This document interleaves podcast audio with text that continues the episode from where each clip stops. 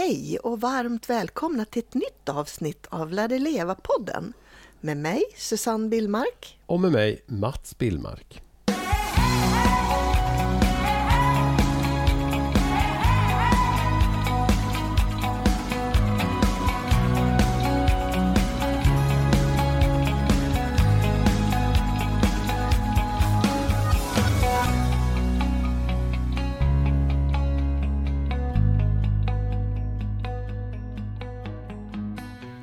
Först tycker jag vi ska be om ursäkt Susanne att det inte blev någon podd förra månaden.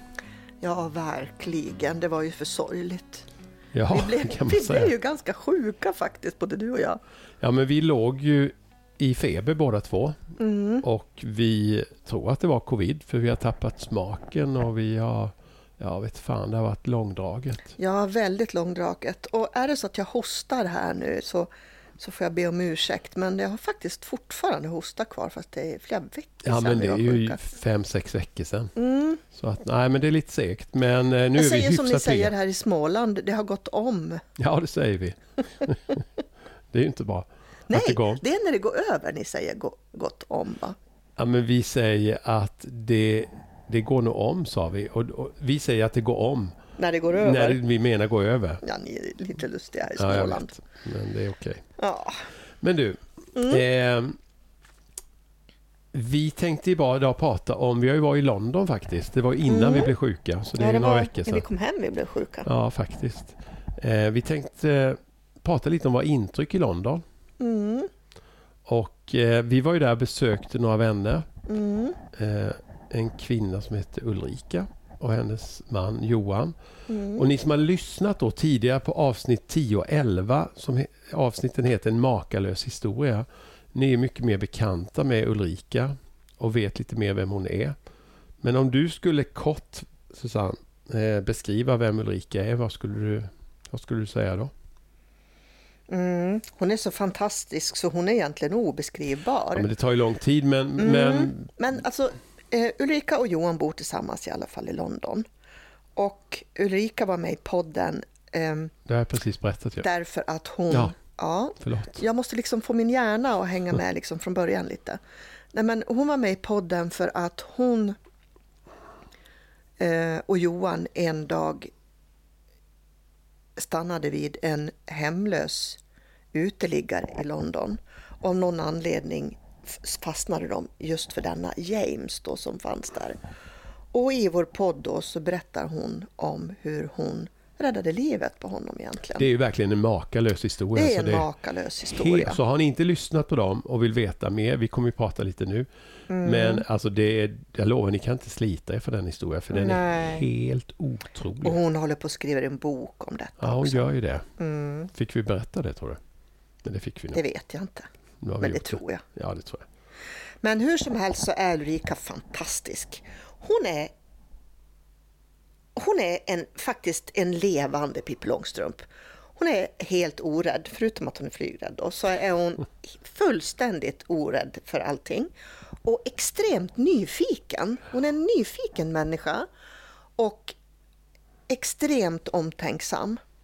Verkligen. Eh, en fantastisk människa. Ja, en makalös empati att, och göra den resan hon har gjort med James då som Ja. hans liv var väl nästan, dagarna var väl räknade när hon tog sig an honom. Jag tror hon har sagt att, han, att läkaren, när hon och James kom första gången till eh, någon, någon sjukvård, eh, det var väl tror jag samma dagen efter att de hade setts första gången tror jag.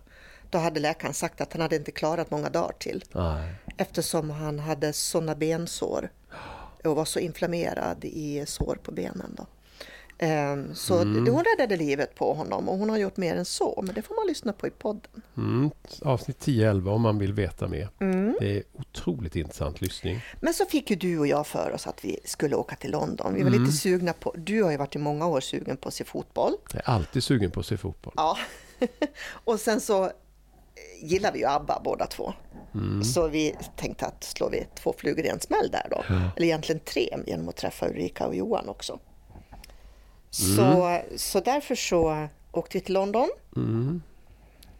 Och vi, eh, vi hade ju Ulrika, framförallt Johan jobbade ju första dagarna där, men vi hade Ulrika som guide Vi är ju lite vilsna när vi kommer sådär till en storstad. För det är stort alltså. Ja, det är jäkligt stort. stort. Eh, och, eh, men hon tog ju också, om vi nu ska återkoppla till James och, och det här bara kort alltså innan vi går vidare. Mm. Så fick vi också se lite där han hade Ja, redan första Varit dagen så var till? vi ju på museum och när vi hade varit där så hämtade Ulrika oss eh, där utanför och sen så tog vi promenad runt faktiskt i London. Och hon visade oss massa ställen som, som hon tyckte var spännande och hon ringde vet jag till James, eller om det var James som ringde och hon frågade honom Är det okej att jag visar dem mm, den plats jag hittade dig på? Ja, ungefär det, det området. Ungefär där, något sånt. Där han var och sov ute till och med. Ja, det var ju en tunnelbanestation i närheten av det Piccadilly var Circus. otroligt trafikerat, hög Mm. ljudnivå. Och Mm. där var han dygnet runt. Alltså det är Mm. nästan obeskrivbart. Och det fick vi ju naturligtvis. Det, han, han ville absolut att hon skulle göra det. Och det var ju eh, hemskt att se att man kan leva så. Det var ju den plats han satt och tiggde pengar på. Mm. Och sen hade han andra platser lite som han sov. Mm. Och det var ju bara egentligen, det han sov var ju en trottoar mitt i en Mm. korsning Ja, egentligen. en upphöjd trottoar. eh, vid något tillfälle gick vi ju förbi ett ställe som hade som ett litet tak och pelare som stod. Och där visade ju Ulrika då att hon hade sovit med honom några nätter Ja, där, där. För hon har ju varit med honom på gatan och sett både det ena och det andra. Ja, hon punktmarkerade ju honom under lång tid bara för att han skulle överleva. Ja, och hon, hon, jag tror hon pluggade vid några tillfällen där. Så hon satt på något café mitt emot den här tunnelbanestationen som han Ja, satt och tiggde på. Och där satt hon och plugga och hade koll på honom. Ehm, och ehm, sen under den här promenaden så gick vi också förbi något härberge som, som han hade varit vid. Det var någon kyrka också med nunnor som höll till där. Och det var precis intill Trafalgar Square, vet ja jag. just det. Det var det. Eh, Och sen efter det så fortsatte vi ju vidare upp mot Buckingham Palace och då gick vi förbi en park Mm. Eh, som heter St. James's Park faktiskt. Mm. Och den, där hade ju hon, dit hade hon tagit honom ibland Ja, för att han skulle eh, komma för han bort skulle komma bort från det här bruset och surret. Och då vet jag att hon sa att han klarade inte så långa stunder i parken i början. Nej. För att det var så tyst där. Mm. Ja, Ja, det är en makalös historia. Ja, det är det. Men eh, det- vi fick ju också, alltså man har ju inte så mycket koll. Så ofta är man ju inte ute och reser, inte vi i alla fall. Men alltså i och med att vi träffade Ulrika och Johan och de berättade liksom mer. Alltså vilken, vilken pressad ekonomi det är för många och vilka kostnader. Alltså det var, jag hade ingen, kanske många av våra lyssnare har benkoll på, men jag hade inte det. Nej. Och liksom hur spartanskt många lever och Ja. Ulrika, de har ju bott där i tio år. Men de har ju varit där väldigt många år innan, mycket. Så de, de har ju en jättekoll på hur det fungerar i samhället i England. Och hon säger att folk sliter som tokar alltså. Med flera jobb och Men de bor ju liksom, kan bo hur många som helst i, på en liten yta, en liten lägenhet. Ja. De hade ju då, för det tror jag vi får berätta, de har, en, de har ju en jätteliten lägenhet. mm, Eh, på, vad var det, 22 kvadrat? 24 kvadrat. 24 kvadrat. Och den kostade en bit över 20 000 20 000. i månaden. Det är galna summor alltså. Och då, Ja. då var det ändå så att de, eh, värmen in, jag vet inte, den här värmen ingick Fast väl inte? 20 000 där ingick allt el och värme. Då hade hon räknat in el Jaha, och det värme. kanske och var så, ja. ja. Mm. Men jag vet att vi gick förbi alltså, små, eller, jag skulle nästan säga halvrisiga rad. Vi var i Wimbledon och hälsade på dem. Mm. Och Wimbledon räknas ju som kanske lite bättre och mer välbeställt förort. ja, fast det såg ut som ett vanligt radhusområde i Sverige. Ja, nästan sämre skulle jag säga. Och då vet jag, vi gick förbi, vi bodde i ett sånt radhus som jag tycker var finare som kostade kanske en och en halv, två miljoner för många år sedan. Vi bodde där länge, Mm. en bit utanför Kalmar då. Men då sa jag, ett sånt radhus, vad ligger det i prismässigt? Ja, du får nog räkna med runt 40 miljoner, säger hon då. Och jag sa, nej sluta, det, bara, du, det går jag inte på, det, det är inte ens Nej, man möjligt. tror det Så då gick vi in och så skulle vi, gick vi in i centrala delen av Wimbledon. Mm. Då tog hon mig och, och vis, till en mäklare som hade ett helt skyltfönster med priser. Mm, vi stod och tittade. Och jag bara stod och gapade för det stämde. De, låg, de där små radhusen på 120 kvadrat kanske i två plan. Mm, De låg på mellan 35 och 45 miljoner. mm. Alltså vem bor där kan man undra. Och vem, det måste ju vara att man ärver bostäder. För Ja. det, vem, vem har råd att köpa det? Jag tänker på när vi åkte tåget från flygplatsen in till London. ja, ja, ja. Hur vi reagerar på att det var liksom bostadsområde efter bostadsområde efter bostadsområde på löpande band. Där det såg ut som rena slummen. Alltså gardiner som hängde utanför, fönsterkarmar som var helt trasiga, rutor trasiga. Ja, men taktegel som du på lossna och allt möjligt. skräp och skrotigt och helt... Alltså, vi skulle aldrig acceptera ett sånt bostadsområde att bo Nej. i. Och där är ju hyrorna jättehöga också. Eller vi svenskar menar du, inte du och jag. Utan sven- Ja, svenskar. Ja. Men där var ju hyrorna också jättehöga. Ja, ja, ja. Men grejen var ju att där bodde de ju kanske 10-15 i en lägenhet. ja, men de var ju tvungna. De måste ju ha ett, två, tre löntagare för att bara få ihop till kostnaden för att ha Mm. en Och där bostad. bodde många sådana här äh, människor som kommer från övriga Europa för att söka jobb. Ehm, många hantverkare då. Kommer du ihåg hon berättade om det var polska hantverkare. Mm. De, de, eh, de gick ut på något ställe i eh, något ställe i någon förort. Så var det sådär att de, de kunde inte, det fanns så få fasta jobb. Mm. Så de gick ut längs någon gata varje morgon klockan sju. Mm. Stod det, om det var, jag tror att det var polska, men det var väl Kanske någon blandat. Ja, jag vet. Men jag har för mig att hon sa polska. Eh, så de gick ut med sina verktygslådor och stod Mm. längs en väg. kunde stå liksom 50 snickare eller hantverkare. Mm. Och sen kom det bilar och tog upp dem, de som behövde hjälp. Det var verkligen dagsverke som Ja, man brukar kalla det. Kanske hälften av dem som hon sa, de kanske fick gå hem och tjänade inte en spänn den dagen. Mm. Alltså snacka om otrygghet. Mm. Snacka om otrygghet. Och de arbetarna bodde ju ofta då flera stycken i en ja, lägenhet. jättemånga, Mm.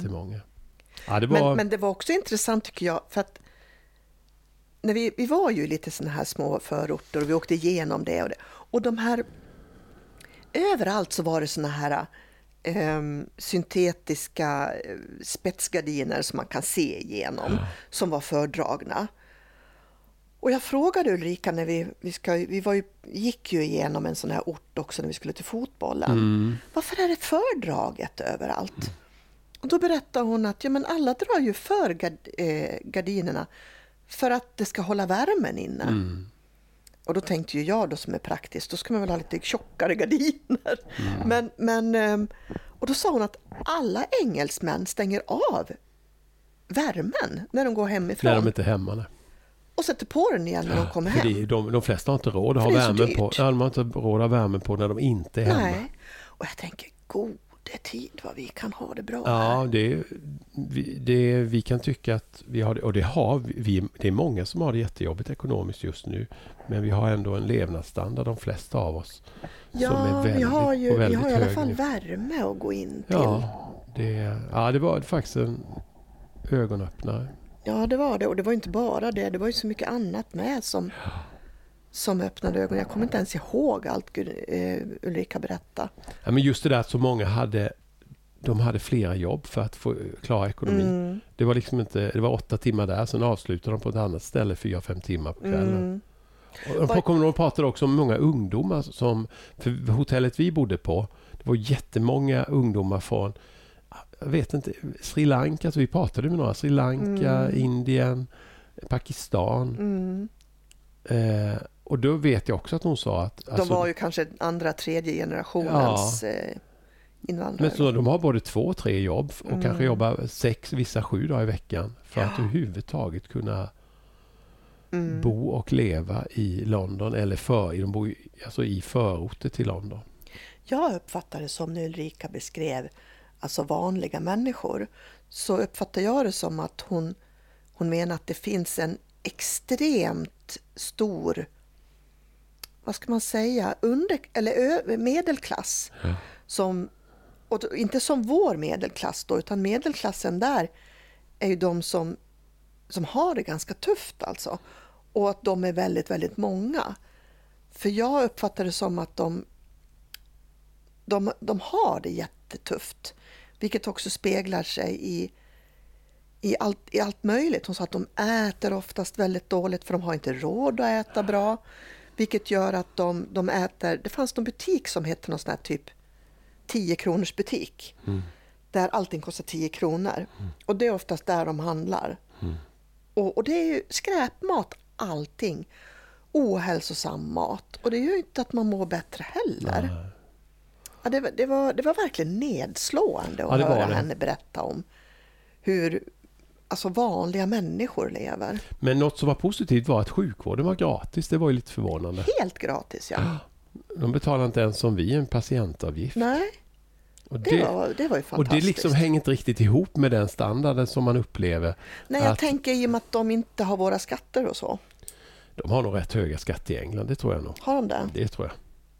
Men, eh, men det, det var lite förvånande och det var ju något positivt. Mm, Väldigt positivt. Verkligen. Eh, för det är en stor kostnad för, för staten att bjuda på det. Så Mm, det var ju faktiskt något som överraskade åt andra hållet. mm.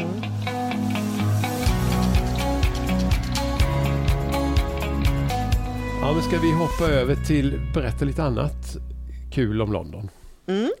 Vi, Berätta om din älskade fotboll. Jag vet inte om så många är intresserade av det, men jag kan berätta en kortis. Mm, Eh, vi åkte ut till Watford, mm, tåg med någon timme ut. För jag, alltså, jag har ju dåligt grepp så. Eh, Jag har inte varit i London så många gånger. Så jag tänkte väl att det var väl ungefär som i Stockholm, att man åker ut på 20 minuter. Men det tog typ en och en halv timme nästan. Eller drygt. Var vi än skulle så var det ju Ja. minst en halvtimme, timme någonstans. Ja, en timme. Men vi åkte ut till Watford. Eh, och de som, kanske inte många lyssnare, av våra lyssnare älskar fotboll, men jag kan berätta att Elton John känner alla till. Han är uppvuxen i Watford Mm, och han eh, älskar det här laget. Och han hade till och med en egen sektion. Vi satt på, nu kommer jag inte Elton, den heter Wickeridge Road, va? Fotbollsarenan. Och han hade ju Elton Johns, vi satt på den läktaren som var tillägnad honom. Sen var det ju en stor, stor, kommer du ihåg det? Synd att vi inte Målning kan- av honom, Målning av honom på den läktarsektionen vi Mm. satt där. Eh, ja men det var, det var en höjdare alltså. Fan vad jag tyckte det var kul. Jag tyckte också det var väldigt roligt. Och jag tycker tro fotboll är rätt Nej, tråkigt. du är mer hockeytjej. Ja, men det var väldigt Ja, det var roligt det. faktiskt. Det var, ja, det var, det var en höjdare. Och sen var det ju lite så att de hade precis köpt en spelare. Vi håller ju till i Kalmar då. Och de har ju köpt en spelare från Kalmar. Kalmars målspruta. Mm. Mileta Rajovic hade gått till Watford. Det var lite därför jag ville dit också. Eh, Och han spelade också. Mm. Och nej, det var häftigt. 20 000 på plats och hela miljön och med engelskt och allt vad det innebär. Nej, Ja. det var, det var ju- Men du var ju lite förvånad över publiken. Ja, men det var ju... Alltså, fotboll i Sverige är ju mycket läktarkultur. Vi har ju ett av världens bästa fotbollssupportrar i... Alltså, nu menar jag hålla igång, göra tifo. Och vad är tifo? Kanske Ja, många får du berätta. Ja, men det är stora, man rullar ut stora plakat på 25 meter. Banderoller Banderoller på 20-30 meter över läktarna och man håller upp färger. Och, alltså Sverige Och är man flaggar och man tutar i men. Sveriges och... fans är ju världs, ett av världens bästa på det. Men sen är det, har de ju massa skit för sig också med, med eh, vad heter det? bengaler och bangers och allt möjligt sånt. Men, men det var väldigt tyst i Wimbledon. Publiken var inte alls så. De har ingen ståplats och det kan ju vara skillnaden. Engelsk fotboll har bara sittplats. Och det blir inte riktigt det, det på det sättet där. Så att det var inte så... Det var inte så... eh, Ljud, vad ska man säga, ljudnivån ble, Nej, det var lugnt. det var ganska lugnt och- och ganska li- tyst. Ja, och... det var lite sådär. Men, men annars var det jättehäftigt. mm, Jätte, jättehäftigt. Det var det verkligen. Eh, Och jag tyckte också det var väldigt...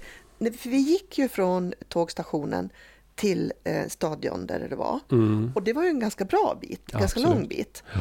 Och då när det, det var så häftigt för att folk hoppade av tåget Mm. och sen så gick vi Och det var som att folk strömmade till. Från alla håll. Från alla håll. Och till slut var det ett lämmeltåg Ja, det var häftigt. Det var som i, ett- iväg på vägen. Det var som ett, först, ett vad heter det, första maj-tåg Ja, i en storstad. Alltså typ 15 000 människor kom från alla håll och kanter. och det var så häftigt Ja, var tycker jag, häftigt. för det blev en sån gemenskap i det, det att man, man vandrade mot sta- Ja. stadion. Ja, liksom. jävligt, jäkligt häftigt. Ja, det var coolt. Häftigt. Men eh, vad ska vi prata om mer? Vi satt och pratade innan podden. Vad, nu är det några veckor, vi har ju glömt Mm. massa. Men det var ju intryck hela tiden. Eh, men Ja. det som var kanske hela resans höjdpunkt som jag tror att våra lyssnare kan tycka är roligt. Tyckte du att ABBA-konserten var mer spännande än fotbollen? Ja, men det tycker jag nog. Du tyckte det Ja, men jag alltså? tyckte att det var... För det var det jag skulle komma. Nu avslöjade du direkt. Ja, men jag tänkte, gjorde det. tänkte bygga upp det lite nu. Aha, du tänkte det.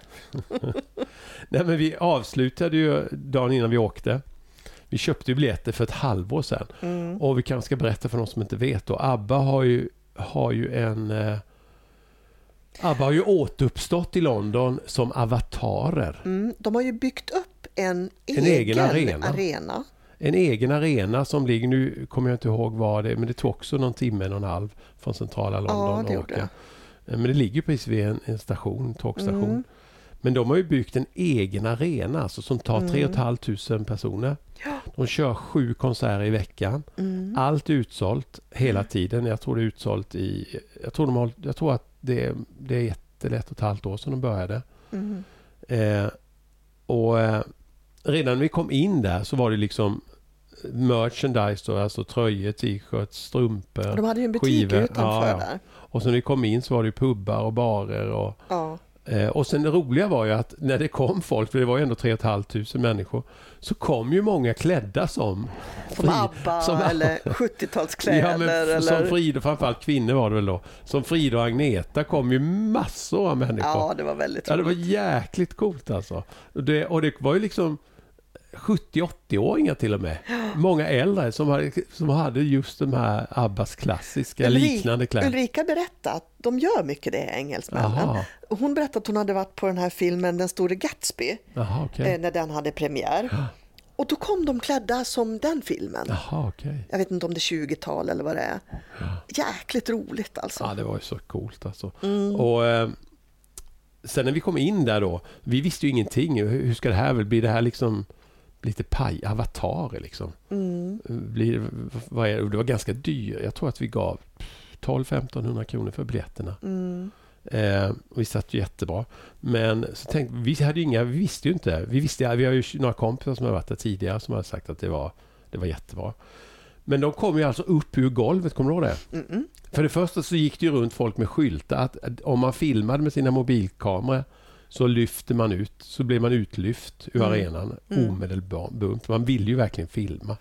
Eh, men det vågade man ju inte filma eller Nej, fotografera det alls. vågade vi inte. Men de kom ju alltså upp ur golvet som avatar, kommer du ihåg det? Mm, mm. Och sen är det en sån makalös ljud och ljusshow. Ja, ljusshowen var ja, ju mycket Galen sevärd. alltså. Och Och sen hade de en liveorkester Ja, på men det ena måste vi sidan. säga. Alltså de, de, var ju, de var ju sig själva i... Avatarerna var ju som ABBA 35-årsåldern kanske. Mm. När de var som Typ. störst. När de var som störst. Ja. Eh, och sen hade de ett stort liveband med kör. Mm, Så la, musiken var ju live. mm.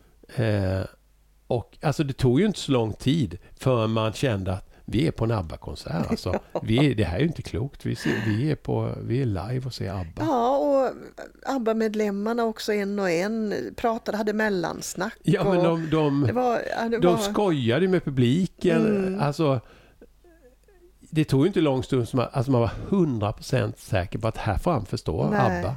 Vi, tittar, vi är på en ABBA-konsert. och det roliga var att när det var slut sen, Ja, men jag måste berätta, jag får inte berätta. nej okej, Eh, för det var, det var, eh, det var lite så roligt att Benny, de gick ju fram en och en, eh, ABBA-medlemmarna, och berättade några anekdot Mm. för oss i publiken. mm.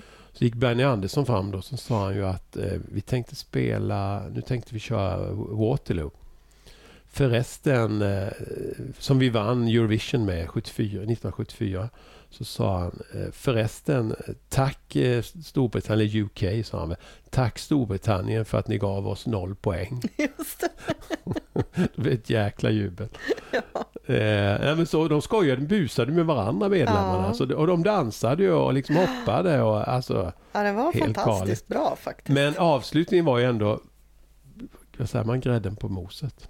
Ja, Ja men alltså, ja, ska ju du eller jag berätta? jag kan berätta. Mm, Nej, men när det var slut sen, då sänktes ju avatarerna ner i golvet igen då. mm. Men då plötsligt kommer de in från höger sida, Ingående. In, ingåendes på scenen. som 75-åringar. som de är idag. Ja, 75-årsålder.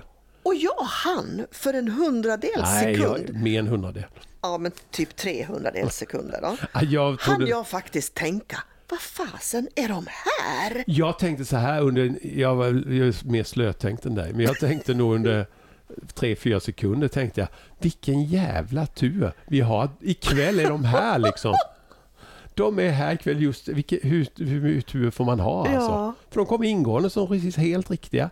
Och tacka då för att vi hade kommit och tack för att vi har lyssnat på det, fortfarande gillar deras musik och allting. Ja. Och bugade och snackade. Jag ryser, kolla jag ryser nu. Och, och då, då, då grät då föll tårarna Ja, på mig. kommer- Och på dig också. Ja. Och kommer du ihåg de här två männen som Ja, satt framför oss? oss. De tittade bak på oss och då grät de också.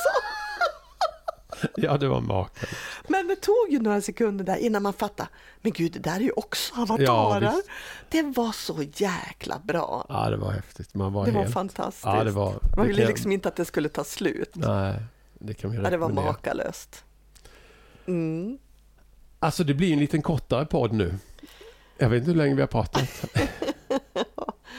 Eh, har vi, skulle vi inte prata om någonting mer om London? Jag tror inte det. Nej, Nej, det men, var i alla fall fantastiskt. ja, Och- men det var ett äventyr. Men vi var Jag- trötta när vi kom hem. Ja, det var För det vi. blir mycket intryck och det är otroligt mycket folk och det är tåg hit och det är tåg dit och det är bussar där. Och Mm.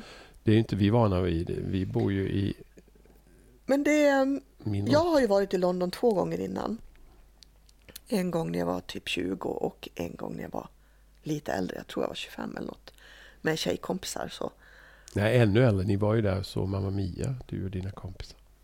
Ja, det vi det, var vi ju också ja, Mm. just det. Ja, vad vill du säga? Men jag har väl liksom aldrig, jag har aldrig liksom fastnat för London.